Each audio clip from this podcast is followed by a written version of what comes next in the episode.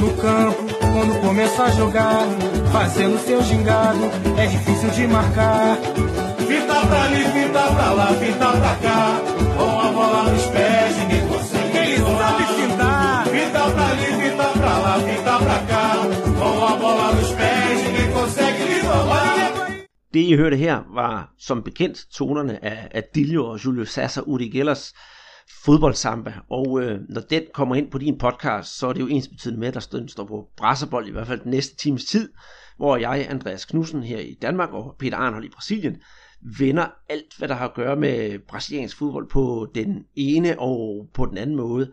Og vi må sige, at Peter, siden vi har snakket sidst, der er det en øh, lavkage af den bedre slags, vi har fået øh, serveret, hvad, hvad fodbolden angår i, ja, i Brasilien, i, i, i Sydamerika.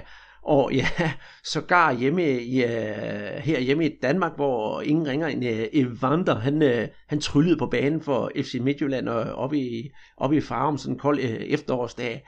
Ah, jeg har næsten haft svært ved at få armene ned over den gode fodbolduge, vi har haft, fordi den har budt på alt, hvad hjertet begærer, og det er faktisk på, på den gode måde langt det meste af det.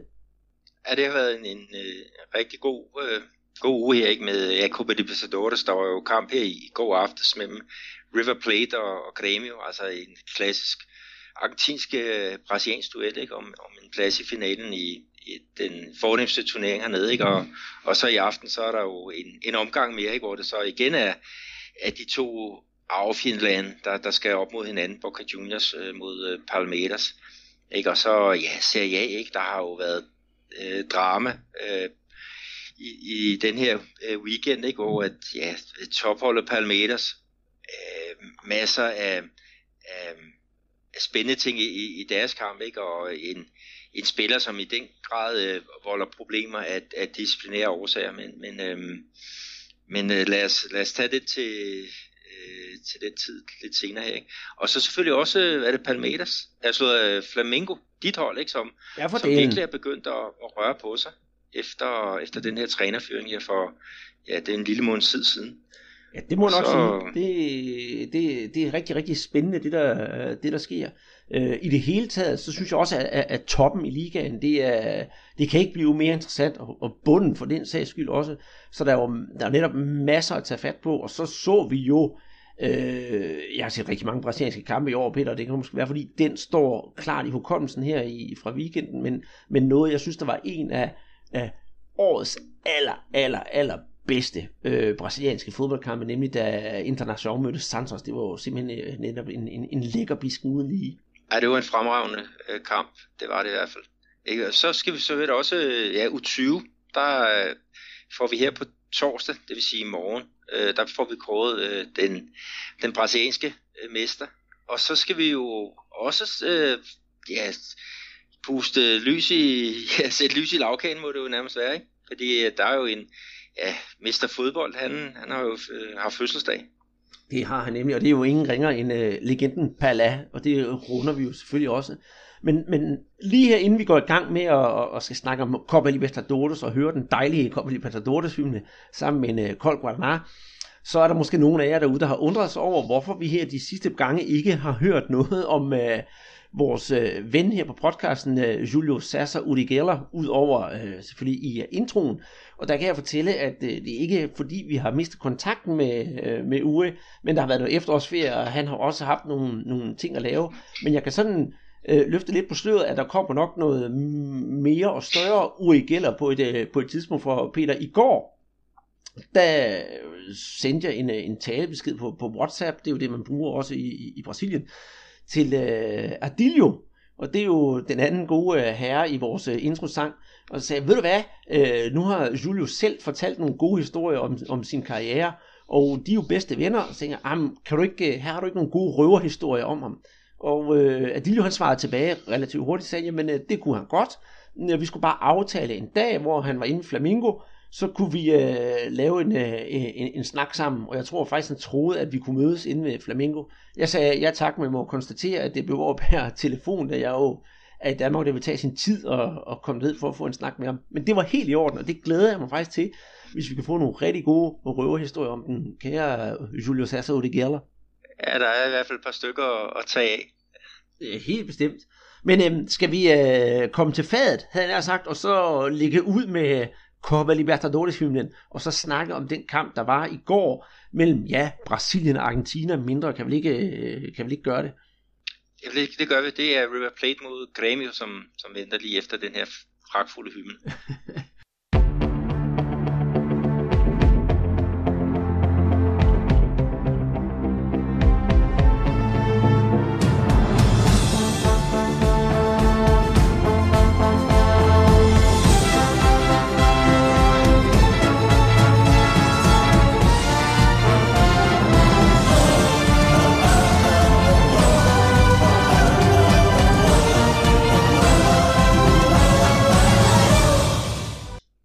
Og øh, det vi jo som sagt hørte, det var hymnen fra Copa Libertadores, og øh, i mellemtiden, der har jeg været ude og finde mig en kold Guaraná, så skål i øh, Guaraná, Peter, for de er jo også med til at lave den her podcast om brasiliansk fodbold, og Guaraná, det er jo faktisk Brasiliens national sodavand.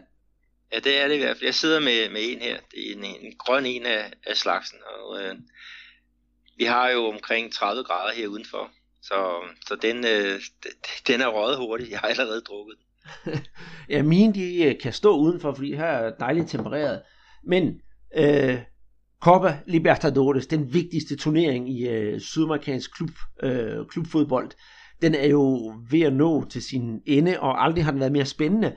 For i de to semifinaler, der har vi jo en, en kombination af brasilianske og argentinske hold, og øh, i går, eller i nat, der var det jo ingen ringere end øh, River Plate, i Argentina, og øh, Gremio, der, der krydsede klinger, og det gjorde de jo øh, i Argentina. Og jamen, bare for sådan hurtigt at, at komme over resultatet, det var altså en, øh, endte med en 1-0 sejr til, øh, til Gremio, hvilket øh, mange oddsætter nok har synes var meget overraskende, for River Plate hjemme på øh, Estadio Antonio Vespucci i, øh, i Buenos Aires, det, det er langt fra nemt, og det er en heksekedel uden lige.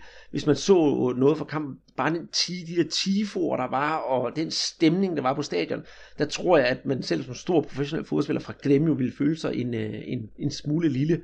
Men øh, det var altså Gremio, der, der trak det længste strå, trods det, at de ikke øh, havde den store boldbesiddelse. Den var nogenlunde øh, 66-33, til øh, River Plates for, fordel. Men de formåede jo alligevel at komme med en masse kontraangreb, og øh, ifølge hvad jeg synes, Peter, så var det jo overraskende, at de ikke bare parkerede bussen, og så satte på 0-0, og så klarede den hjemme, øh, hjemme i Porto Alegre. Ja, det, du har helt ret, ikke? Og det, det er også det der, at de tager til Buenos Aires uden deres to nøglespillere, i hvert fald når vi snakker offensiv. Øh, Everton, som er med på, på landsholdet, og så Luan, som blev kåret til turneringens bedste spiller øh, sidste år. Men, men de er begge to skadet, og der ja, alt tyder på, at der kun er en af dem, der, der bliver klar til, til returkampen i Bordeaux Alegre her om, om, jeg tror, jeg er det en uges tid. Det er det vel. Men, men øh, jo, altså, det, det, det var da en, øh, et, et, et mesterstykke af, af holdet. Altså River havde jo ikke tabt hjemme, hjemme på El øh, Monumental i, i ja, næsten et år. Og så alligevel så tager de dertil med, med sådan et, et, øh, et, et, et svækket hold, ikke? Og, og, og så vinder de øh, 1-0 på, på det mål, som Michel han, han øh, øh, pander ind. Er det godt et kvarter ind i, i anden halvleg. Jamen, det var i det hele taget et, et svendestykke, som de præsterede, ikke? fordi at øh, de, de var rigtig godt organiseret, øh, Grêmio, og, og øh, hjemmeholdet, de var jo egentlig farligst på, på nogle langskud. Øh, ved, der var Palacio og så Martinez, som, som prøvede udefra. Ikke? Men Marcelo Grøy, han, han er god inde i, i, i buret. Ikke? Og så var der også ja, på nogle hjørnespark, hvor at, at deres øh, store stopper, Maldana, eller Maidana hedder han, undskyld, han, han øh, fik en, en kæmpe chance øh, i, i starten af, af anden halvleg, men, men hættede over efter et, øh, efter et hjørnespark. Og så slår de altså til selv øh, på, på en, en dødboldssituation. Det var Arlison, der, der sparkede et hjørnespark ind, ikke? og Michel, der egentlig har luret ud omkring buen, han, han sprinter hen omkring øh, det forreste stolpe og, og hætter den ind. Øh, en, en, en indtrænet øh, detalje. Ikke? Og det var også noget af det, de har snakket om øhm, op, ja, efter kampen var det ikke, at, at det var noget, de havde sat øh, noget fokus på, nemlig de der dødboldsituationer. De var godt klar over, at det blev svært at spille sig til de store chancer mod, øh, mod River, men så må man til gengæld øh, være særdeles effektiv på, på de her dødboldsituationer, ikke? og det, det var de også. Øh, fantastisk at, at vinde 1-0 øh, i, i Buenos Aires, og øh, nu er der virkelig lagt op til en, en kæmpe fest på, på Arena Cremio ikke, i næste uge, ikke, hvor der forventes over 60.000 på, på lægterne. Mm, og der, der tror jeg også, at vi skal forvente et Gremio, der er, er, er knap så jeg kan sige, defensivt organiseret og kun spiller på kontraangreb. Der tror jeg, at selvom de har den der 1-0-føring, det vil de selvfølgelig ikke sætte over styr. Så, så defensiven, den skal nok være, være i orden, men, men de vil jo stadigvæk gerne vinde på hjemmebane og vise, at øh, det, kan, det, kan, det kan sagtens lade sig gøre. Så øh, det, det, der er altså lagt i kakkeloven til, til endnu et, øh, et, et brag. Og jeg tror bestemt heller ikke, at Rivers, hverken fans eller hold, når de kommer til, til Bordeaux Lagle, de får det nemt på den ene eller på den anden måde. Der skal nok være den klassiske føreri ude for en hotellet hele natten op til kampen. Så ja, det, det er altså et must see, selvom den kommer, jeg tror det er kl. kvart i tre om natten her hjemme i Danmark. Øh, nej, det må være kvart i to, for vi øh, går, vi går til vintertid, Peter. Husk lov for det, så lidt tidligere. Øh, at, at man skal, hvis man kan, så skal man så se, at man kan få set de her kampe, for det er altså fodbold på, på, på, på høj plan. Det er både på banen kan det være, og så især på den stemning, der er på, på tilskuerrækkerne.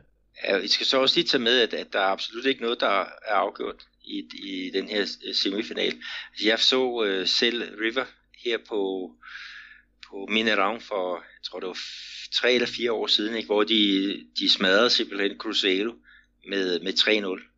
Og, og de har nogle rigtig gode offensive kræfter. Ikke? Lucas Prato, som, som er med på det argentinske landshold, han startede på bænken her i går, ikke? Og, og kom ind og uden at lave det, det helt store øh, ravage.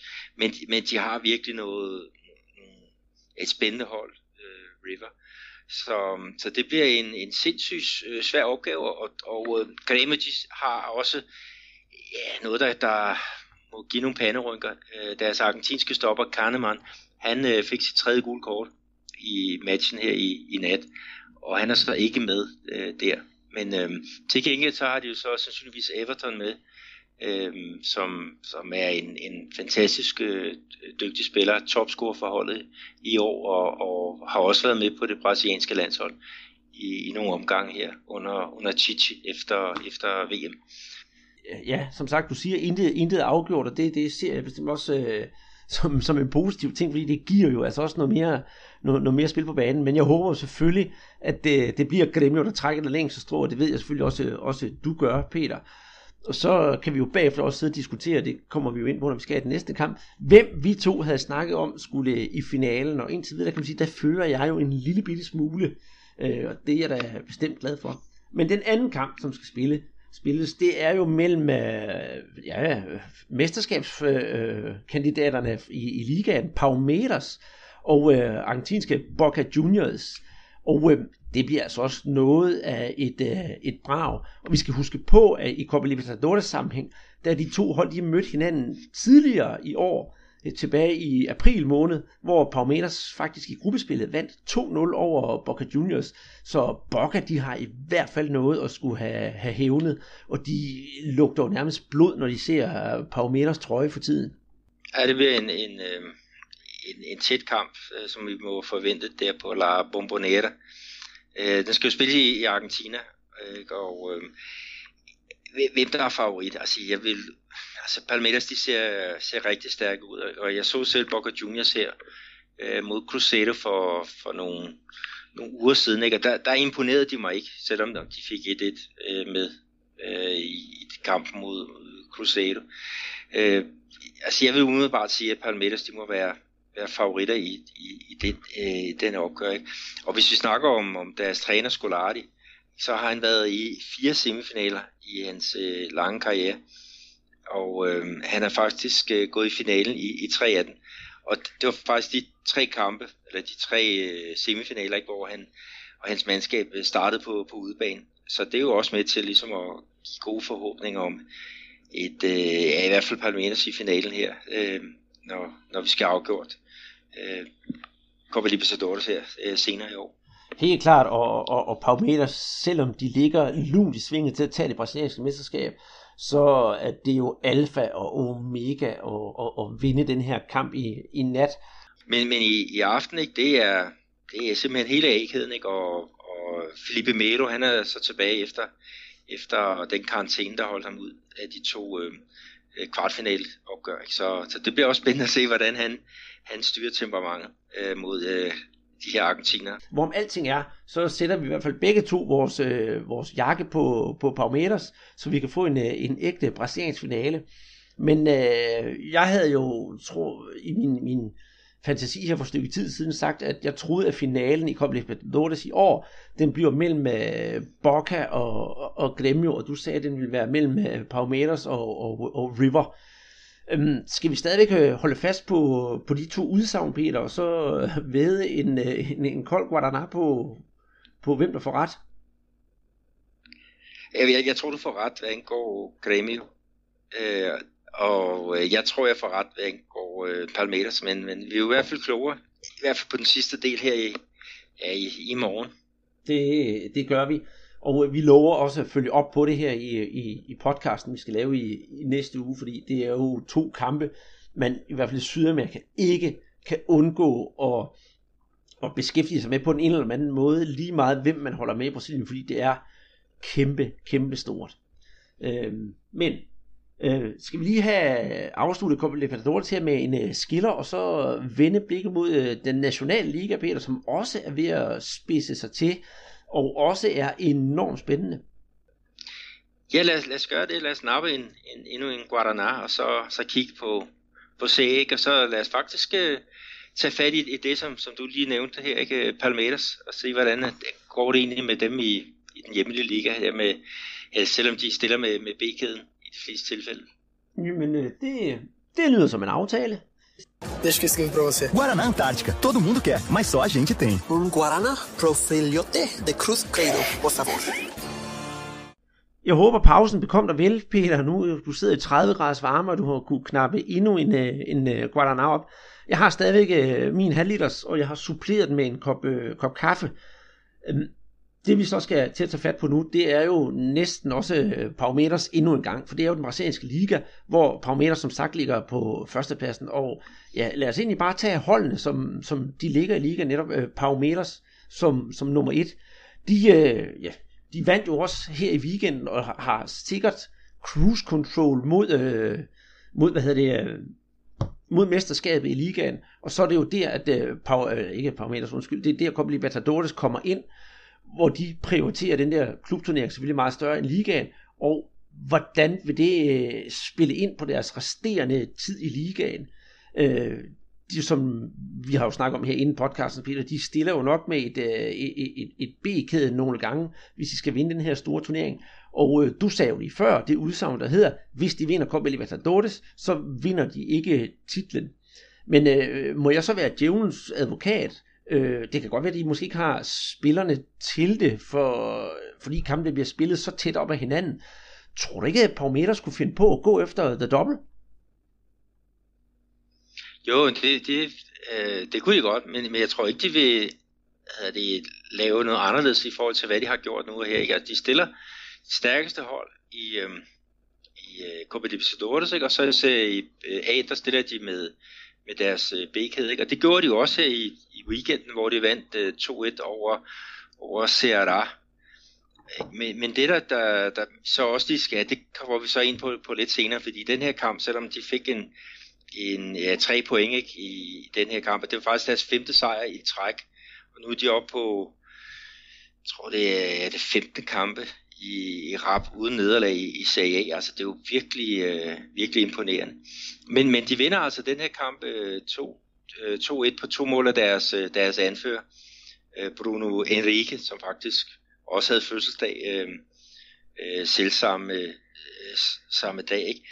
Øh, men øh, ja, de kommer foran øh, 2-0 i første halvleg det, på et straffespark, som det tog fire minutter at, at få dømt, og det var faktisk fjerdedommeren, der, der valgte at, at træde ind og, og fortælle, at der var hold på en, på en, øh, på en Serie A-spiller i forbindelse med et, et hjørnespark. Og øh, det, det tog lidt tid at, at få den øh, kendelse kendt.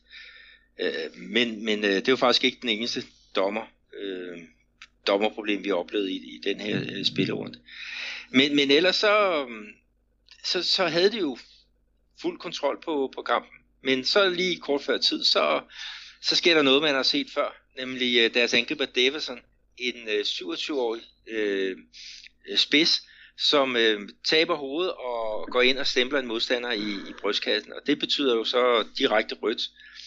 Og øh, så må de jo igen, igen det der med at spille en hel halvleg med, med en mand i undertal, ikke? og det, det udnyttes der i hvert fald til at få reduceret ved uh, Arthur, som, som faktisk selv skal til Palmeiras her næste år. Ja. Men, men øh, ham der Deverson, han er virkelig en, en bad boy, det, vi kan jo ikke sige andet. Nej, det, det kan man ikke, og så må de jo så undvære ham mod, øh, mod, mod Flamingo her i weekenden. Og øh, hvis jeg skal komme med sådan lidt øh, sjov historie om, om Deverson, så er det jo, at øh, på det brasilianske landsdækkende tv-kanal O Globo, der har de et show efter hver fodboldsøndag, der hedder Fantastico, hvor der så bliver øh, highlights for kampene, og der bliver gået mål igennem. Og der hører det så til, at hvis man scorer hat i en øh, kamp, så får man lov til at ønske et øh, stykke musik. Og øh, verden i det her program, han gjorde altså lidt morskab af, af Daverson og sagde, at øh, det var nu tredje gang, han havde fået udvisning inden for relativt kort tid. Så det kunne måske også være, at han skulle få lov til at ønske et øh, stykke musik. Så der blev også på den måde skubbet lidt, øh, skubbet lidt til ham. Men fuldstændig åndssvag opførsel på den måde. Det, det, altså, jeg ved ikke, hvorfor jeg lige pludselig kom til at tænke på Felipe Melo igen i en lidt, øh, i en lidt yngre udgave. Øh, og, og, og det er jo irriterende for Parmeters, fordi han er jo egentlig en god spiller, og de har jo på nuværende tidspunkt jo faktisk hverken i ligaen, eller hvis han nu for eksempel også gjorde det i Libertadores, havde de jo ikke råd til at undvære ham. Nej, altså hvis vi kigger på en statistik her i, i år, ikke? Altså, det er 31 kampe, han har spillet, ikke? og han har lavet 17 mål. Det er godt nok et, et, et øh, fint øh, snit, ikke? Og, og nogle af kampene har han faktisk startet på, på bænken, fordi at Borja, den øh, kolumbianske angriber, det er ham, der er, der er, er hvad hedder det, Skolajs øh, Øh, foretrukne. Øh, ikke? Men jamen, det er rigtigt, altså hat tre direkte røde kort, ikke? og så lægge der til øh, fem gule, som han har, har høstet. Og der var faktisk på et tidspunkt, hvor han havde øh, karantæne i alle de tre turneringer, som øh, Palmeiras var med i. Altså det var Copa Libertadores, der en karantæne. Han havde karantæne i pokalturneringen, og så havde han så også karantæne i, øh, i øh, uh, Serie A.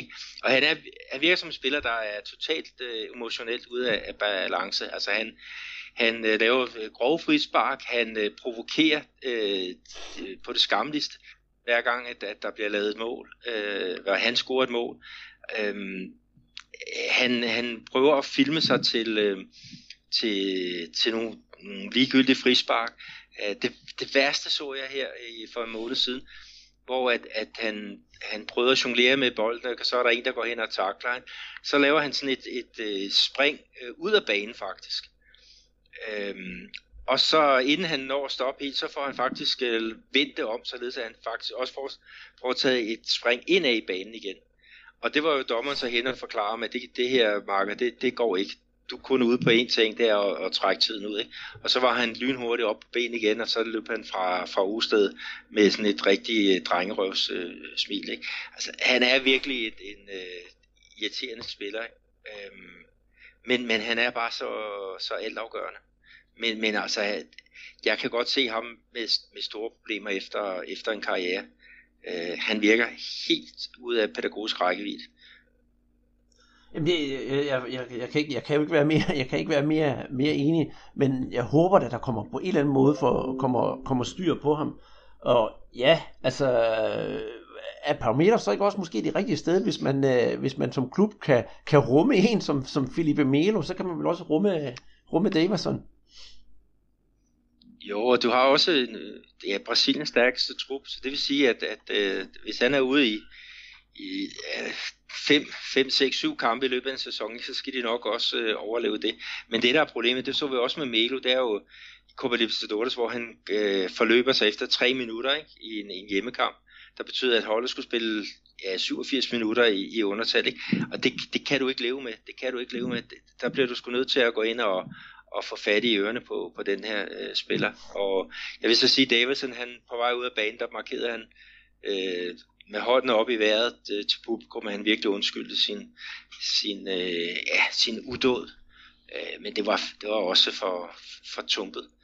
Og for, men, men Andreas, og, og for altså, sent. Nu, Palmeiras, de, øh, de øh, skal jo så spille her på, på lørdag igen, ikke? og det bliver jo godt nok en, en, øh, en vild kamp. Altså de skal jo, ja, onsdag spiller de ja, her aften mod øh, Boca Juniors, og så på lørdag, så skal de jo møde dit hold i et, øh, et ægte øh, hvad det, topopgør. Men, men hvis jeg kiggede på det, ikke, så var jo øh, Skolaj, han var ikke specielt øh, tilfreds efter, efter matchen. Han har blandt andet snakket noget om, at der var sådan nærmest et, øh, at dommerne havde en, en, øh, en liste klar. Hvad, øh, kan du fortælle, hvad den gik ud på, den historie? Ja, det drejer sig om, at øh, Skolai mener, at øh, dommerne de dømmer i, hvad kan man sige, Flamingos favør, eller i hvert fald mod øh, Parometers, for øh, der var jo både gule kort til Maike Brunen Hicke, blandt andet, og det betyder, at øh, de spillere, de må undværes i næste kamp, da de havde gule kort i forvejen, og det er jo det, har de haft en liste i lommen, hvem der skulle have deres andet gule kort. Det tror jeg nu ikke, at dommerne har, men øh, det er en rigtig typisk øh, brasilianer-historie, fordi det er, dernede, der elsker man jo faktisk at være efter dommerne, og øh, man elsker også især faktisk at være efter, efter Flamingo, da der er mange, der mener, at øh, mange dommer holder med Flamingo, og øh, Flamingo, det er Uglobus yndlingsklub, øh, fordi de får mest tid i fjernsynet. Så det er jo også nemt at være prylknap på den måde, hvis, øh, hvis man skal være efter et hold. Ja, det, det er rigtigt, men altså, øhm, om, om der er noget ved det, altså det, det tror jeg nu ikke. Men, men øh, det, det blev en dyr kamp, ikke? fordi at, at uh, udover Bruno Enrique og Mike, så er det faktisk også Lucas Lima, der fik sit, uh, sit uh, gule kort nummer 3 uh, her i, i, i sæsonen, ikke? og det udløser jo karantæne, så de tre er jo ikke med. Læg så dertil, at Jean han blev udskiftet på grund af en skade, og så havde vi Davidson, der blev, blev, blev vist ud. Ikke? Så, så det vil sige, at der er altså fem mænd, der, der er ude. Og så skal vi jo så også tage med, Asian, han er jo højre bak, Mike er højre bak, og ham der er deres øh, øh, øh alternativ også til højre bak, det er Marcos Rocha, han er ude med en skade. Så det vil sige, at de skal altså bruge et fjerdevalg øh, på højre bakposition mod øh, Flamengo i det her topbrag på, på lørdag. Ikke? Og det, det er klart, det er ikke noget, der, der er specielt øh, fedt. Men, men, men fedt det var det i hvert fald på, på stadion, fordi at øh, Parkembu, hvor kampen var rykket til, ikke? Altså, der var hele 36.000 øh, tilskuere til, til den her øh, match. Ikke? Og, og det, er jo, det er jo rigtig øh, meget i forhold til, når man tænker på CRA, som i hvert fald på de kanter ikke er et, et specielt øh, sexet hold øh, at, at tage imod. Ikke? Så, så publikum, de, de er i hvert fald med, og, og gør, de til, uh, gør sit til, at, at Palmeiras, de, uh, de i den grad bejler til at, at vinde mesterskabet i år. Og det synes jeg, øh, øh, hvis vi ser det fra publikums perspektiv, eller fra, på, på det perspektiv, så synes jeg faktisk, det er rigtig dejligt, Peter, at øh, parameterstilhængerne, de også bliver og ser øh, de der kampe, som klubben skal vinde, fordi øh, selvom øh, CRA de spiller noget underholdende fodbold, så ligger de jo altså til, til potentiel nedrykning. Så, så det er jo godt at se, det er netop det der med, at nogle gange synes jeg, det godt kan være, hvis, hvis de store holdene møder nogle af de små klubber, så gider det ikke nogen at komme og, og se dem. Men det øh, gør sig da bestemt ikke gældende her med, med, med Palmeiras. Og øh, ja, op til weekenden, nu når de skal have en tur på, på Maracanã, så er der som sagt allerede solgt over 38.000 øh, billetter, og hele nordsiden, øh, Setor Norte, der hvor alle Flamingo-fans, der de holder til, den blev altså udsolgt her i, øh, i eftermiddag dansk tid. Så jeg tror, at øh, vi kan potentielt godt få en, øh, en, en tilskuerrekord på, på Maracanã. I hvert fald tør jeg ved med, der bliver fyldt på lørdag, fordi det er jo en ægte 6 point kamp. Og øh, for at følge lidt op på tingene, så, så kommer jeg med et hurtigt bud her, der siger, at det, vinderen af den kamp, det er potentielt dem, der vinder øh, den brasilianske liga i år. Men selvfølgelig så er der det der um, Copa Libertadores med, med, med Palmeiras selvfølgelig. Men øh, jeg er overbevist om, tager Flamengo de tre point, så er de de nye mesterskabsfavoritter øh, og mesterskabskandidater. Ja, det, det skal du nok også lige øh, forhøre dig om hos øh, International, ikke? fordi det er jo blevet sådan et, et, et, et lille et, trækløver, og International, de er ikke så langt efter, efter Flamingo. Men, men øh, det, det må vi se. Man må i hvert fald sige, at til, den her, øh, til det her topbrag, ikke, mellem med nummer 1 og nummer 2, ikke, der gjorde Flamingo vel den bedste reklame, som de overhovedet kunne, ude mod Paraná. Og det, det, det kan man vist roligt komme ind på, for øh, Flamengo, de øh, kørte dem simpelthen over øh, med, med 4-0. Og jeg vil også, må jeg være ærlig at sige, selvfølgelig det på en billig baggrund, fordi det er jo Paraná, der med 17 point ligger totalt i bunden, nærmest uden chance for, for at overleve. Så det var, Flamengo gjorde det, de skulle, men jeg synes faktisk, de fik lagt et lag ekstra på, i forhold til, hvad, hvad de plejer, og gjorde det rigtig, rigtig godt mod et Paraná-hold, der var ja, placeret som en, en hund i et spil kejler. Øh, efter 20 minutter, Lucas Paquetá, den øh, brandvarme Flamengo-spiller, der er råd til, øh, til AC Milan, han bringer Flamengo på 1-0. Øh, Vitinho øh, bringer på 2-0. Uribe, som åbenbart er begyndt at score for Flamengo, øh, han bringer Flamengo på 3-0. Og så Enrique Dorado øh, i overtiden til, til, til 4-0. Det er jo, øh, med undtagelse af Lucas Paquetá selvfølgelig, så de andre tre, det er jo nogle spillere, der lige pludselig øh, er begyndt at, at gøre det, de skal, altså score mål. Og øh, Flamingo, to mål på kontraangreb. Jamen, øh, jeg ved ikke, om øh, de er blevet syge hos, øh, hos de rødsorte i Rio, fordi øh, det er jo noget helt andet noget at se på, end man for eksempel gjorde for et par måneder siden. Jeg ved, for øh, er det en måned siden, hvor de fyrede deres øh, daværende træner Barbieri, ikke? og så, så fik de jo fat i Dorival øh, Junior. Ikke? Men Andreas, du følger jo den her klub fantastisk tæt. Altså, hvad, hvad er der dog sket med den øh, siden, siden øh, at øh, Dorival han har, har overtaget tropperne? Jamen, øh, jeg, jeg, jeg, jeg synes faktisk, der er sket en, en, en væsentlig, øh, væ, væsentlig ændring øh, på holdet. For, øh, for ikke for, fordi jeg kunne godt lide Barbieri, det var bestemt ikke det, og jeg var også en af dem, der mente, at man skulle have beholdt ham sæsonen ud. Men, øh, men ja, nu kan jeg som så godt begynde at have mine, mine tvivl, fordi Barbieris kvaliteter, det var boldbesiddelse, boldbesiddelse og boldbesiddelse. Og øh, det kunne faktisk godt gå hen nogle gange og blive det, ja, du bruger jo ordet boldmassage, hvor man tænker, ej, slip det nu, slip det nu. Øh, vi har haft et meget statisk forsvarsspil, som til tider stod helt stille, og øh, de to backs, som jo skal drøne fremad og være aggressive, de var alt, alt, alt, alt for langsomme i øh, optrækket.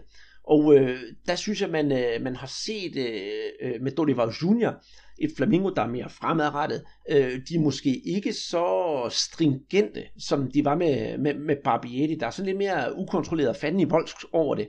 Men øh, de kommer frem over stepperne, de spiller meget, meget hurtigere. Det er ligesom om, at de har fundet et nyt tempo at, at, at spille bold i. Og så øh, det er jo ligesom om, at øh, Lucas Paquetá, han er bare blevet, blevet brandvarm. Og så selvfølgelig øh, alle de andre, der, der, der hjælper til. Og de der baks, der nu endelig kommer fremad og får lagt bolden ind over. Og som jeg sagde, To mål på kontraangreb. Det var aldrig nogensinde sket med Barbieri, fordi der skulle den spilles op igennem banen af ja, 12-14 spilstationer. Og øh, på den måde, der tror jeg, at øh, Flamingo til sidst tabte en rigtig masse point, for de blev simpelthen for nemme at læse. Og øh, hvis vi skal vende tilbage og se, snakke om kampen på lørdag, så tror jeg også, at, øh, at Scolari havde foretrukket, det var Barbieri, der var træner, for så havde Scolari bare kunne sige, vi gør sådan og sådan og sådan, og så kontrollerer vi kampen. Men øh, Dolivar Junior, øh, han øh, har altså fundet ud af at gå lidt nye veje, og så synes jeg også, at øh, spillerne generelt ser en smule mere motiveret ud, med undtagelse af en, og det er jo selvfølgelig øh, Diego Alves, Flamingos målmand, for ikke en dag uden øh, ballade hos Flamingo, og denne her gang, der var det Dolivar Junior, der sagde til, til, til Daniel Alves, ved hvad, den her kamp mod Paraná, der ryger du på bænken, og så får øh, Cæsar, han får, får, får pladsen i målet. Og øh, der blev øh, Diego Alves, han blev altså simpelthen så tøse sur, at han øh, begyndte at snakke om, at han havde spillet sin sidste kamp for Flamengo til, i, i 2018. Og det gav altså lidt, øh, lidt, lidt røre i øh, Flamingos andedam. Personligt, der synes jeg, at det var bare uprofessionelt af, af, af Diego Alves, men det kan jo også godt være, at øh, jeg kender ikke noget til, til, hvordan hierarkiet generelt er hos målmænd, men jeg tror, det måske er lidt værre, end øh, det er ude hos, øh, hos markspillerne, at nummer et, det er altså nummer et, og så kan man måske godt have lidt øh, primadonna-nykker. Ja, han var jo ikke øh, udtaget til, til nogle kampe øh, i, i træk, fordi han var, var simpelthen skadet også, og afløseren Cæsar, han har gjort det rigtig godt. Så det var også grunden til, at, at, øh, at Dorival han valgte at, at fortsætte med, med ham. Men øh, det, det, var, det var Diego Alves' ego simpelthen slet ikke til.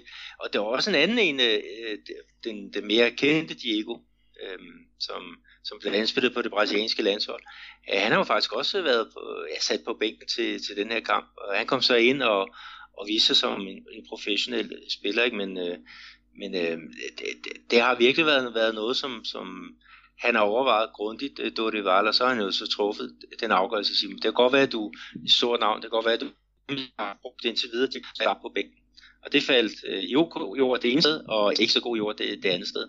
Men øh, lad, lad os se, altså han, ja, der var tale om, at de ville opløse kontrakten med ham, øh, Andreas, men øh, det, det er vist blevet lagt i, i, ja, øh, i kisten igen, den, den ja, idé. Det, det, var, det var lidt, øh, tror jeg også, et storm i, i glas vand, og måske også lidt sådan et, et, et mediestånd, som, som, som Diego Alves øh, gerne vil have. Og jeg kan egentlig ikke forstå ham, hvis jeg skal være helt ærlig, fordi øh, Brasilien, der spiller man jo kampe hele tiden, og det er jo så hårdt kampprogram, man har. Nu snakker vi for eksempel øh, Flamengo de springer selvfølgelig en uge over, fordi de ikke er med i nogle internationale turneringer, men vi har jo for eksempel Copa Libertadores med Palmeiras, der skal spille ja, her natten til, til torsdag, så skal de ud igen lørdag. Øh, jeg kan ikke forstå, hvorfor Diego Alves ikke bare siger, hvad det er, jeg er sgu egentlig glad for at få en, øh, en, en fridag, og så lade, lade den anden overtage, og så skulle have i Diego Alves selvfølgelig nok få pladsen igen på lørdag mod uh, Palmeiras, fordi han, han er jo en spiller, når han har spillet for Flamengo og ikke været skadet, så har han faktisk været en af, en af klubbens bedre spillere, så Øh, jeg tror ikke, han skulle være bekymret for sin plads i, øh, i målet hos Flamengo. Nej, det, jeg kan du meget godt lide, du at der netop kommer ind og så siger, men jeg, jeg vælger dem, der har, har gjort det godt, og jeg sætter ikke en spiller af, som, som har leveret ind mellem øh, stængerne. Øh, det, det, det princip, det kan jeg meget godt lide. Og du fortalte mig også, at de, de så noget friskere ud, øh, Flamingo, øh, her for tiden. Ikke? Og det er jo også noget af det, han måske har været med til. Okay, nu har de ikke spillet så mange kampe, fordi de røg ud af, af både pokalturnering og, og uh, Copa Libertadores. Ikke? Så, så de havde et hårdt program under Barbieri, men, øh, men nu, nu ser de noget skarpere ud, ikke? Og, og fedt med, med en 4-0 sejr som, som optag til, til det her topbrag på, på lørdag. Mm-hmm. Ja, og, og, og, og i det hele taget, der, der, som sagt, der bliver jo spillet mere, mere frisk til nu for at snakke om, om Lucas Paquetá. Han, øh, han har åbenbart næse for at placere sig altså lige på pletten, når, når, når han skal score mål og han er heller ikke bange for at, at skære ind i banen og, og, og lave det der, hvad kan man sige, uterrenlige, og det, det, det, man ikke venter. Og det er jo også det, som jeg synes har, har været med til at gøre Flamengo bedre. Fordi før i tiden, så ventede man jo på, at de der to backs, de fik lundet sig op, og så fik smækket den ind over til en hæver, der også var lundet med op, og så fik man måske scoret et hovedstødsmål.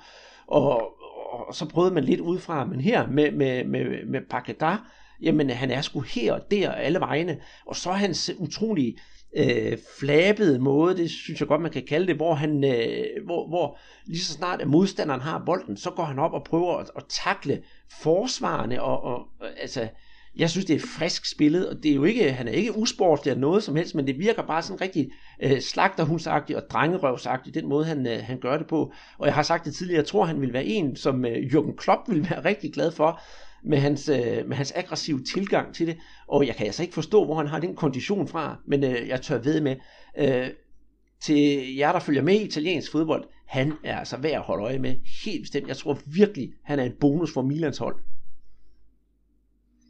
Ja, og så er han øh, slidstærk. Altså i august måned, der spillede han ni fulde kampe for, for Flamengo. Han skulle faktisk have spillet en tiende kamp også, men, men der var han så ude med, med karantæne. Ikke? Og, og, og den her kamp her, der spiller han også 90 minutter på, på fulde gardiner, for at, at sige det på, på den måde. Øh, en, en virkelig øh, dejlig spiller at have på holdet, og jeg er spændt på at se ham i italiensk fodbold, om han kan, og hvordan han vil omstille sig til noget, der, der er lidt mere taktisk. Øh, øh, fordi at, at, at hvis man skal have noget ud af ham, så skal man bruge hans, hans energi.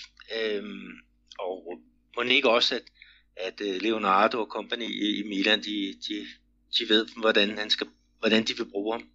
Helt bestemt, helt bestemt. Men altså, øh, altså i det hele taget hans placeringsevne, den synes jeg er, er værd at sætte et, et, et flueben med. Men øhm, Peter, det var jo så øh, Flamingo, og nu har vi jo nærmest også set frem til, til det store brag, der kommer på lørdag, men et andet brag, altså sidste uges brag, det var jo en, en, en, en kamp, der endte 2-2 mellem ligaens nummer 3, International og Santos. Øh, jeg sagde indledningsvis, at øh, kampen står frisk i min erindring, men Peter, nu banner jeg, hold kæft en fodboldkamp. Den havde jo alt, hvad man ville have, og øh, 2-2, altså fire mål, og vi havde jo Gabriel Barbosa, han klasker bolden ind og laver det ene hug efter det andet, og overlæggeren og Leandro Damião, altså du kan jo næsten høre, hvor begejstret jeg var for at se den her, den her, den her fodboldkamp her i weekenden. Og øhm, øh, for sådan at, at kunne give lidt af den der begejstring videre, øh, så synes jeg faktisk, vi skal høre, hvordan det lyder, øh, når, når i det her tilfælde var det, var det Gabriel Barbosa, Go, scorer på sit øh, langskud, og øh, kommentatoren, det er en af mine yndlingskommentatorer, Peter, nemlig øh, Luis Carlos Jr., som jeg synes er super, super dygtig til, til at kommentere brasiliansk fodbold. Så hør med, hvordan øh, han kommenterer, når, når Gabriel Barbosa scorer. Sanchez Lá vem Santos, Gabriel colocado! Gol!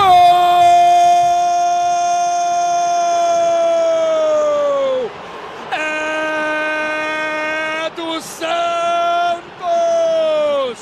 É gol do artilheiro do campeonato! É Gabigol!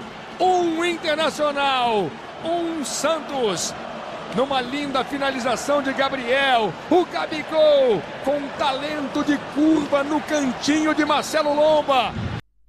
Ja, så lyder det, når Luis Carlos Jr. han øh, kommenterer, hvordan øh, Gabriel Barbosa scorer, og nu sagde jeg øh, langskud. Øh, Peter, der må du meget gerne rette mig, for det var det jo faktisk ikke. Det var noget helt andet. Men, men vil du øh, forklare målet, hvordan han scorede det, fordi det var faktisk et rigtig, rigtig flot mål?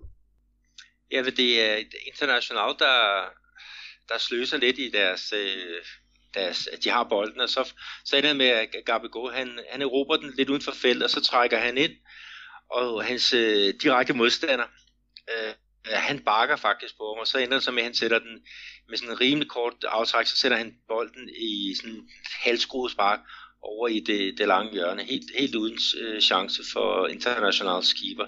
Altså det var virkelig en, en, en klassescoring af, af, af Gabi Goal, ikke? Og, og ja, topscorer i, i ligaen, ikke? Og, og, og vi snakkede faktisk om ham øh, øh, lige inden vi, vi, vi gik øh, online her med, med optagelserne, ikke? Men, men du har jo også en, en lille mening om Gabi Goal.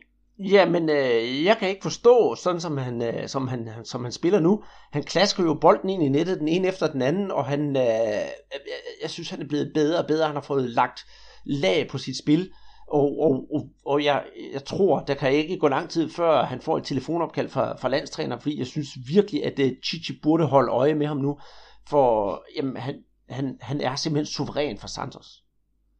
Ja, det, det var også, uh, Santos, de skiftede jo træner her uh, for et stykke tid siden, de fik jo Kuka uh, til at, at styre tropperne, ikke? og han har virkelig uh, blomstret Gabi Gol under, under ham. Altså jeg tror, at at det her, det var det 15. mål, han, han puttede ind, ikke? og jeg mener faktisk, det er noget med 10 eller 11, de er, sat ind under, under, under Kuka, så han har givet ham noget, noget mere frihed, og, og det har han i den grad øh, øh, øh taget imod med, med kysshånd, og øh, resultatet, det, det ser man jo så på, på banen med, med de mange scoringer.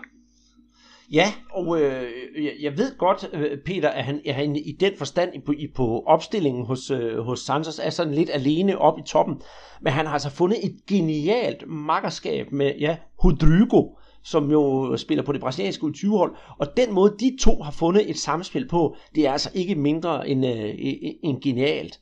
Det, det, det synes jeg. Og når han har øh, Gabigol sådan en, en slags opspilsmarker og samspilsmarker, det gør ham altså bare øh, et lag bedre, end, end, end, end han er. Så hvis han skal på landsholdet, så skal han altså finde en, han kan, ja, jeg ved godt, det lyder plat, men en, han kan spille bold med og opad, for ja, på den måde kan han vokse i sit spil.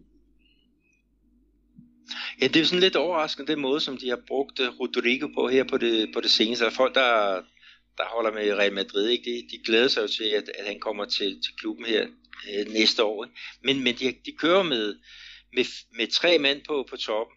Ikke? De har Sanchez, som, som ligger i, i højre side, som er måske mere, mere sådan en playmaker, og så har de Gabigol liggende fremme centralt, og så har de jo Bruno Enrique øh, liggende i venstre side, og så på sådan en, en 10'er-plads, der er jo det der, de har brugt øh, Rodrigo lige i øjeblikket, men der er så meget bevægelse mellem de der fire forreste, så Sanchez, han går nogle gange ind og bliver, bliver en, en 10'er, Eh, ikke? Rodrigo går nogle gange ud på, på kanten, øh, Bruno Rodrigo prøver ind mere centralt, og Gabigol han, han elsker faktisk også at trække ud af i, i højre siden, ikke, hvor han kan, kan få bold, og så kan det gå ind mod målet, ikke, hvor han kan true med sit, øh, øh sit venstre ben.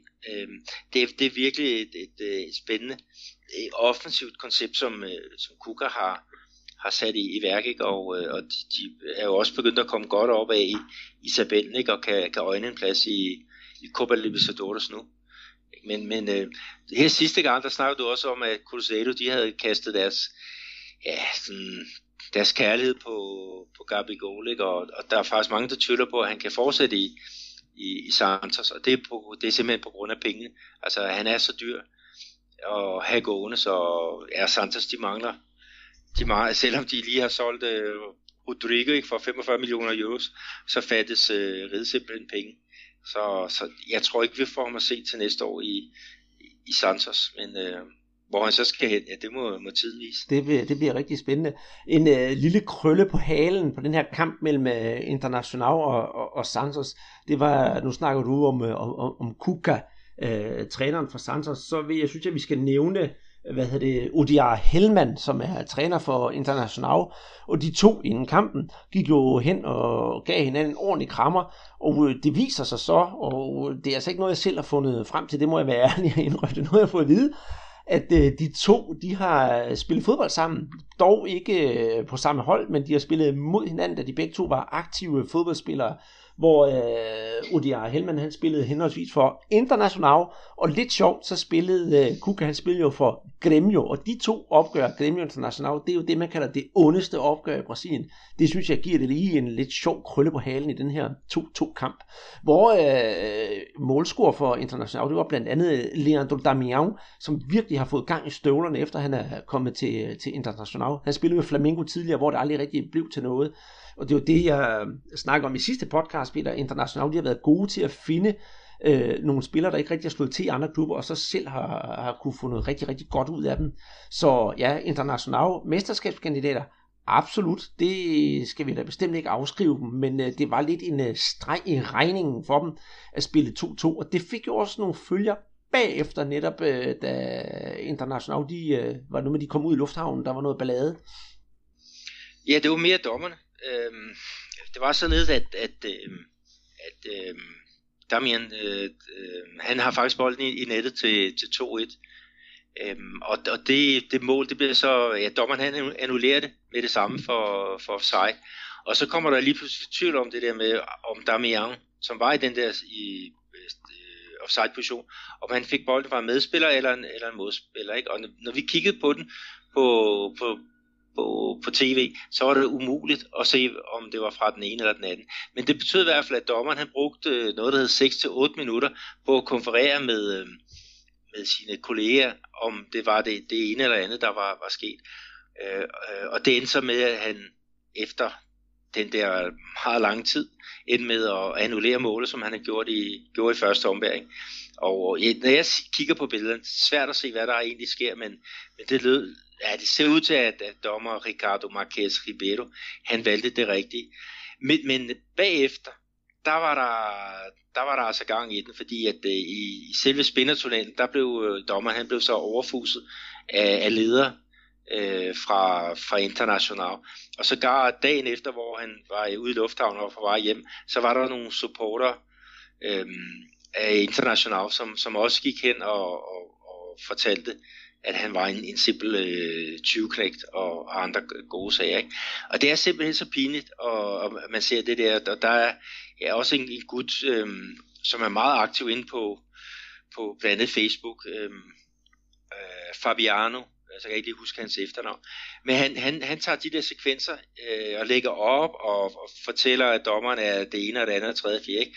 Jeg synes simpelthen, det er så, så skammeligt, er det en, en person, som er i den grad en, en, en, en der er med til at give kolorit for, for mange fans øh, og meningsstander, at han er med til i den gang at, at, at, at hætte, hætte møg i hovedet på, på en dommer, som egentlig bare gør sit arbejde. Og øh, i den her, øh, det her tilfælde, der gjorde han alt for at, at træffe den rette beslutning. Det tog sin tid. Det erkender jeg øh, at, at øh, det, det var selvfølgelig et problem, men det viser sig, at det var den rigtige beslutning. Hvorfor skal han overfuses øh, så mange gange, og sågar dagen efter, hvor man kan sige, okay, det er en dommer, han er på vej hjem, lad han dog øh, være i fred. Øh, det var simpelthen så, så skidt.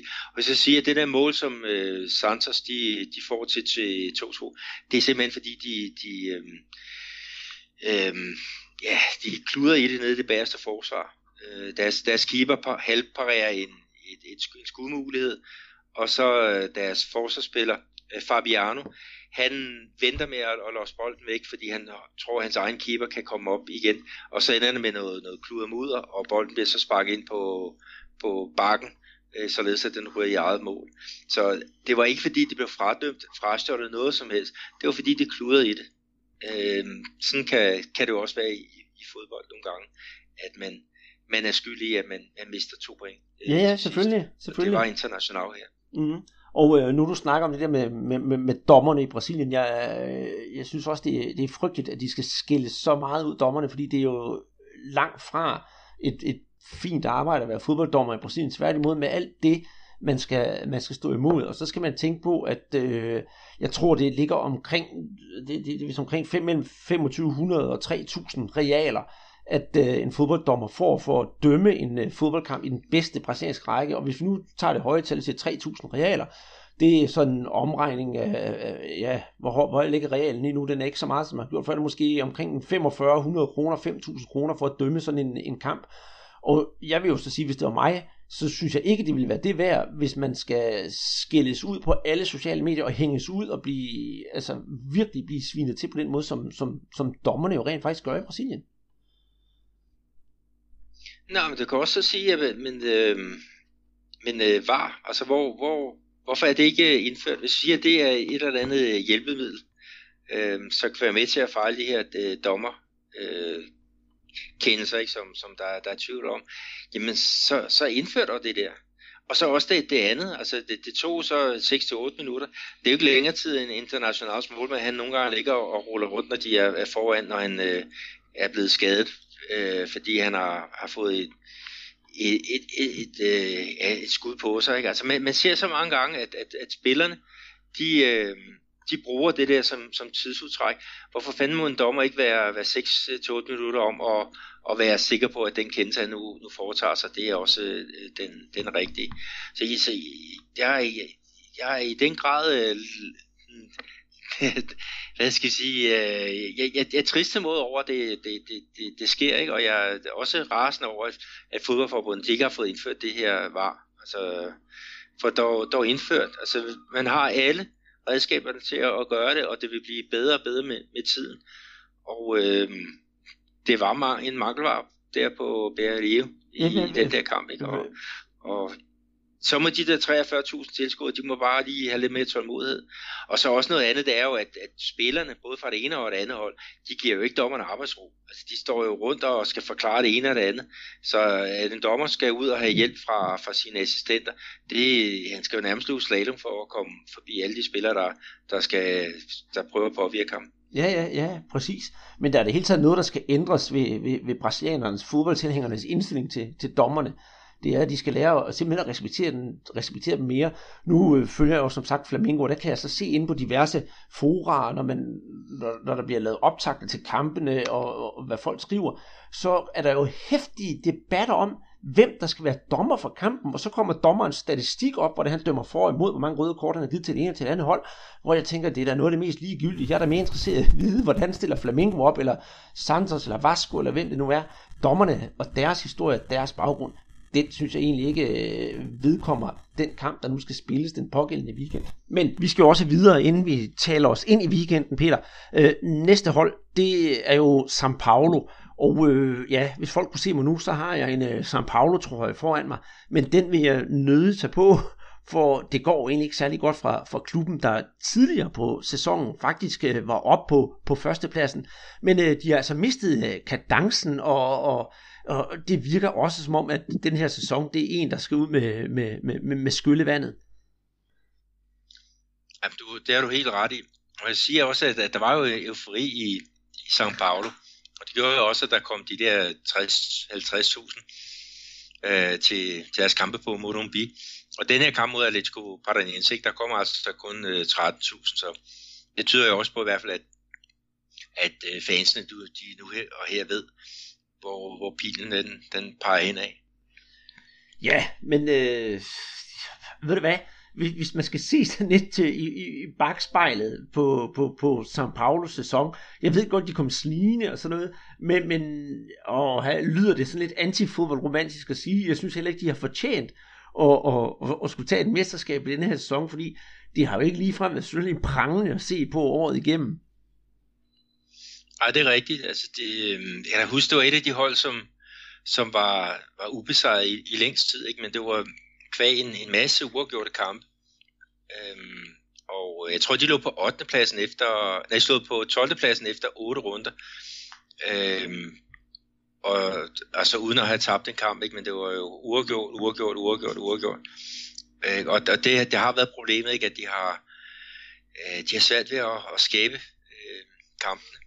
Øh, de har været gode på udebane, for det andet øh, deres kontramaskine med specielt Everton.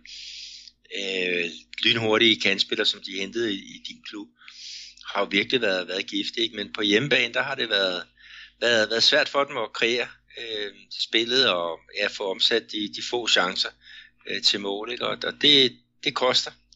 I hvert fald nu og her, ikke? hvor at, jeg kan se Palmeiras, de bare banker der ud af ikke? med fem sejre i, i træk. Øh, så, så kommer, ja, så bliver São Paulo lynhurtigt sat bagud i det kapløb. Mm-hmm. Og det tror jeg altså også, de vil, de vil fortsætte med her, her resten af sæsonen. Øh, lige under dem, der ligger Gremio. Med, der er kun et point mellem Gremio og, og, og, og São Paulo. Og selvom Gremio for tiden kører med B-kæden og satser 100% på Copa Libertadores, så synes jeg, at, øh, at lige så stille og roligt, at Gremio, de skal nok få overhalet halet São Paulo på den måde, øh, São Paulo, de, de spiller på. Så ja, altså mit bud på top 4 her til sidst, det i vilkårlig rækkefølge skal det altså siges, er Palmeiras, Flamingo, International og, øh, og Gremio. Og hvis det går helt galt, så tror jeg faktisk også, at São Paulo de kan måske rykke længere ned, og så måske slet ikke engang være med i den der top 6, som øh, giver dem kval, altså giver adgang til Copa Libertadores, og top, øh, eller plads nummer 5 og 6, de giver adgang til kval i Copa Libertadores. Ja, så skal det i hvert fald gå meget galt, for i øjeblikket der har de 10 point spoffer ned til, til Santos på, på syvende pladsen, ikke? og der er, er det otte runder igen. Men, men alt, altså det er jo set før, at der er nogen, der går, går helt kolde og ikke, ikke nærmest får point i de sidste runder. Men jeg, jeg tror nok, de skal, de skal, de skal klare en, en plads i, i, i top, top 6. Øh, holdet fra, fra São Paulo. Mm.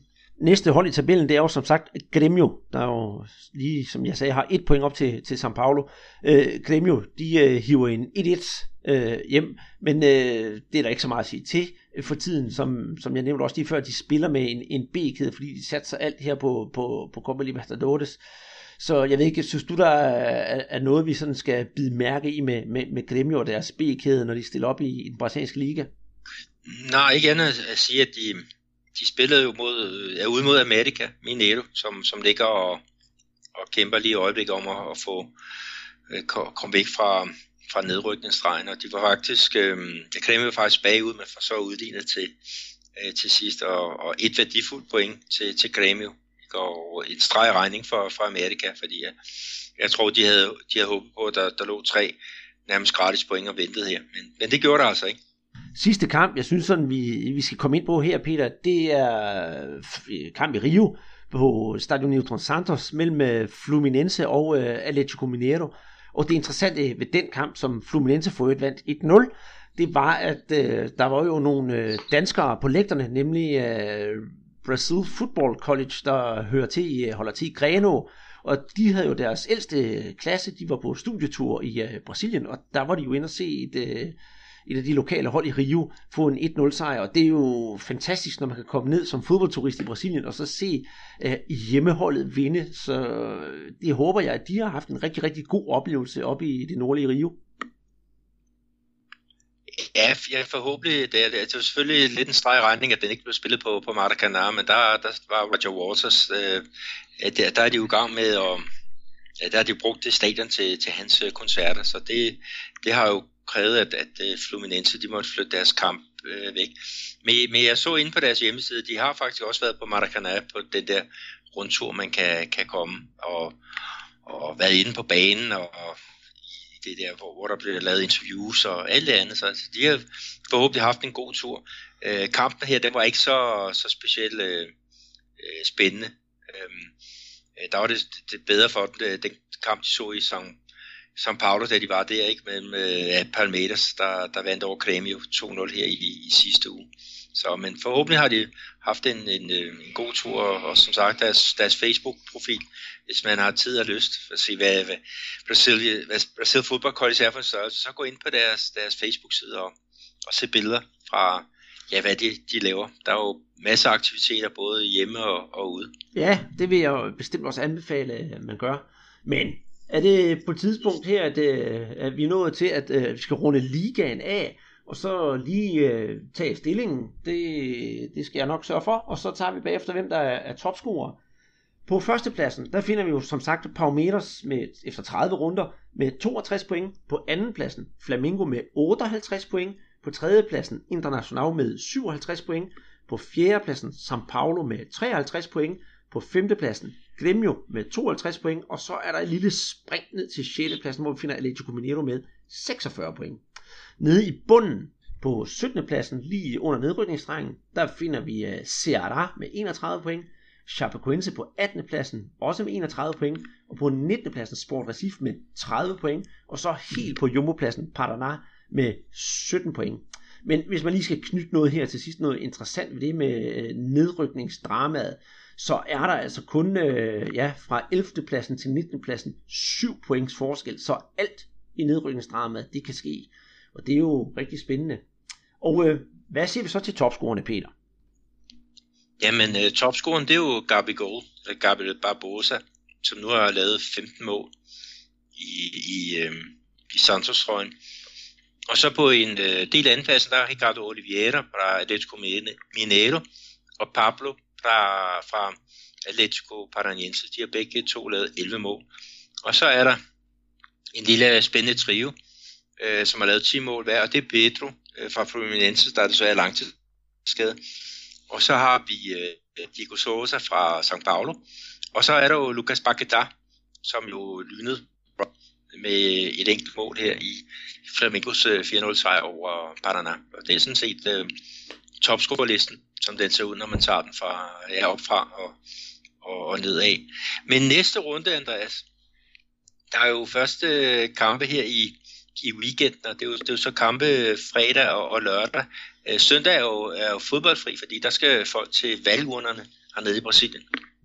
Det er, det er rigtigt, og det er så også det eneste tidspunkt på året, hvor man ikke spiller, spiller fodbold, det er når der er valg. Altså måske så lige øh, juleaften og langfredag, hvis de også to dage også er med. Øh, ja, jeg ved godt, hvad du spørger mig om, hvad skal jeg se, og der er jo ikke nogen tvivl, vi har jo snakket om det flere gange her i podcasten, den står i, min, i mine øjne i hvert fald på, på Flamingo øh, Palmeiras, det, det er og bliver simpelthen øh, braget. Og øh, for at gå dejligt i bedene, så tror jeg faktisk også, at jeg gerne vil se Vasco International, fordi jeg skal jo se, hvordan det går med, med, med, med forfølgerne også jo. Ja, det er i hvert fald noget, hvor Vasco de har noget på spil i forhold til det med at kunne komme afgørende fri af nedrykningsstregen, ikke? og ja, internationalt, de skal jo bide blandt andet øh, Flamingo og Palmeiras i, i, i hælen.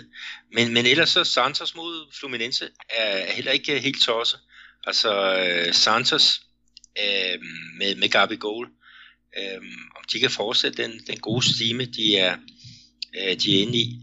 Og så er der jo selvfølgelig også været det Chapecoense mod America Mineiro, som øh, kunne være spændende. Det er jo også to hold, der, der kæmper med næb og klør om at undgå at ryge, ryge øh, ned i, i Serie B. Det, det, øh, det giver jeg dig fuldstændig ret i.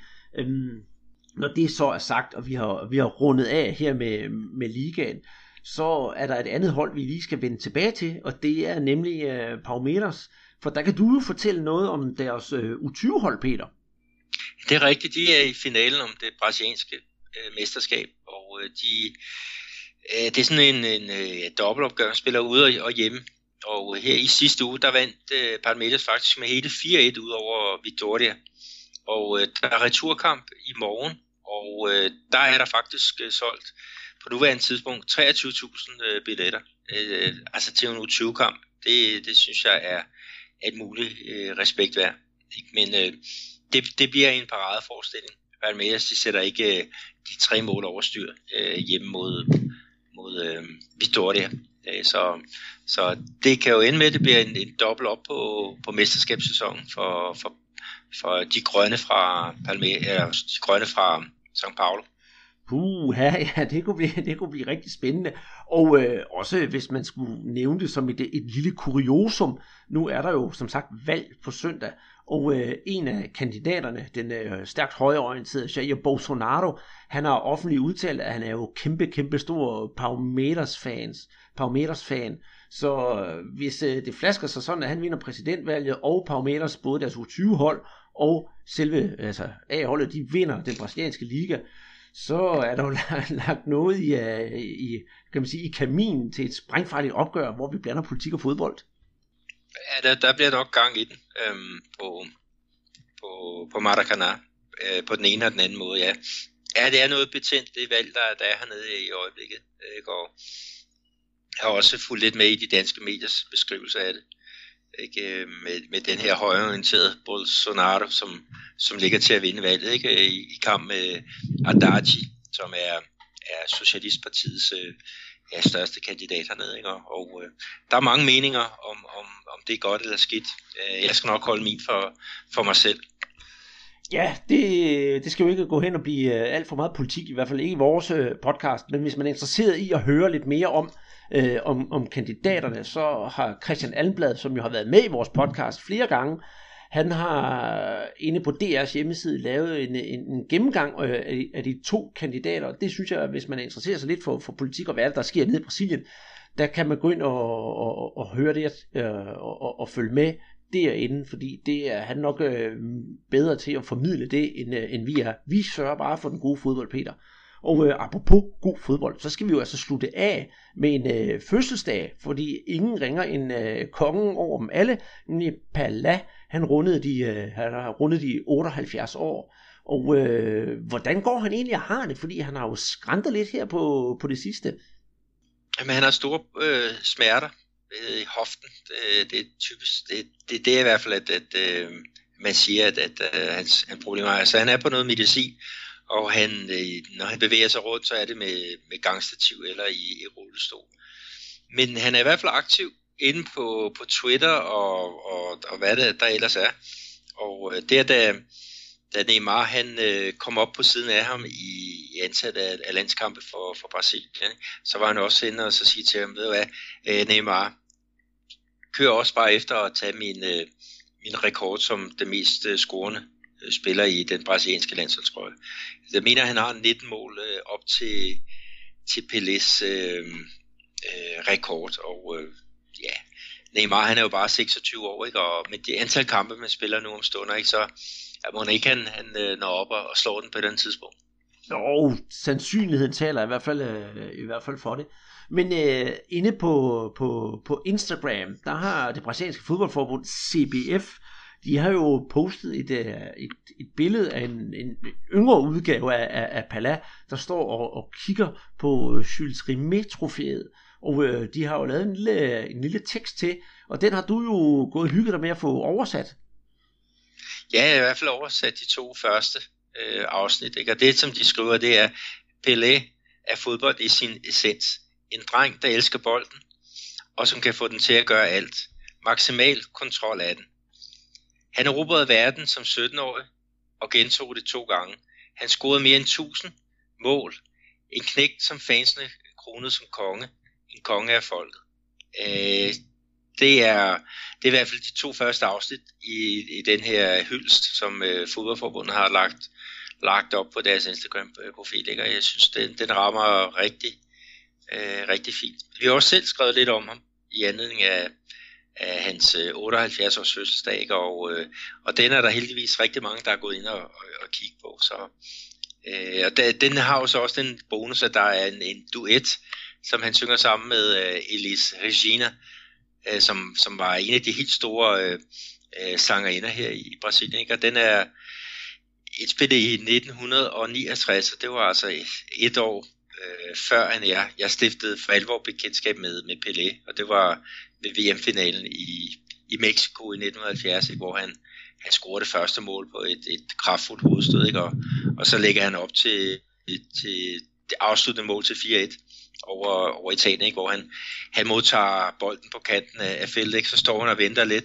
og så sender han sådan bolden ud til højre, ikke? og der, der kommer Carlos Alberto, øh, kaptajn, højre bakken, han kommer bare til, og så piver han den ind i det lange hjørne. Altså det var et, øh, ja, et, et fantastisk mål at, at, at se på, ja, på et sort-hvid skærm i, i, i Birkerød ikke, den gamle år. Ja, der var jeg kun 8 år, men var allerede øh, bidt af en gal fodbold. Mm. Øh, så er det jo herligt, at man så mange år efter stadig kan se, at, at Pelé, at uh, han både som brand og som person uh, i den grad holder. Mm. Og øh, i den sammenhæng, Peter, den sang, du, du, du snakker om, hvis man skulle være en af dem, der har været med på vores podcast fra, fra starten af, og det, øh, puha, det er jo over ja, 120-30 programmer siden. Jeg tror, hvis man spoler tilbage til vores andet program endda, der øh, tror jeg faktisk, vi bruger den som, øh, som indledningsmelodi, eller så øh, noget af den stil. Det er i hvert fald, vi har brugt den, og jeg mener, det er anden eller tredje program, vi laver. Jeg ved ikke, om du kan huske tilbage til det. Jo, jeg kan godt huske, der har været noget, noget Pelé-musik, øh, ikke? og det, det er jo noget specielt noget. Det, det er jo noget med noget fløjteri og, og sådan lidt andet, ikke? Øh, sådan lidt, lidt uh, samba, lidt bossa nova. Ikke? Der, der er nok mange, der vil slukke for det efter, efter 20 sekunder, men uh, gør jeg selv den tjeneste og, og høre det til enden. Jeg synes faktisk, det, det er rigtig fint. Og han er ikke helt tosset uh, som sanger. Og med din korte, Peter, musikanmeldelse her, så lukker vi podcast ned for, for denne her gang. Husk at gå ind på Facebook og følge med i de skriverier, vi har derinde. Vi er jo selvfølgelig også på Twitter. Og øh, ja, også øh, du får lagt nogle billeder op på vores Instagram-profil. Og derudover, så synes jeg gerne, at I må gå ind på iTunes og give os en uh, god rating derinde, så er der måske andre, der finder os og kan komme til at høre om, hvad der sker i uh, Brasilien og brasiliansk fodbold. Desuden så har vi også på det, der hedder tier.dk, hvis man synes, det vi laver skal have en lille skær, og det tager vi jo meget gerne imod. Og øh, det her, det havde ikke kunnet lade sig gøre at lave uden vores øh, partner, nemlig øh, Guadana Danmark, der er så flinke at donere en masse sodavand til os til vores quizzer, hvilket får en minde om, Peter, vi nok snart skal have en quiz, fordi jeg synes, der garanteret er nogle tørstige mennesker ude i det danske land. Og med det siger jeg, Andreas Knudsen og øh, Peter Arnhold, tusind tak for denne her podcast. Vi ses igen i næste uge. Bola tocada, Edenilson deixou é pro Patrick, Edenilson ficou cara a cara, Edenilson por cobertura! Damião! Gol!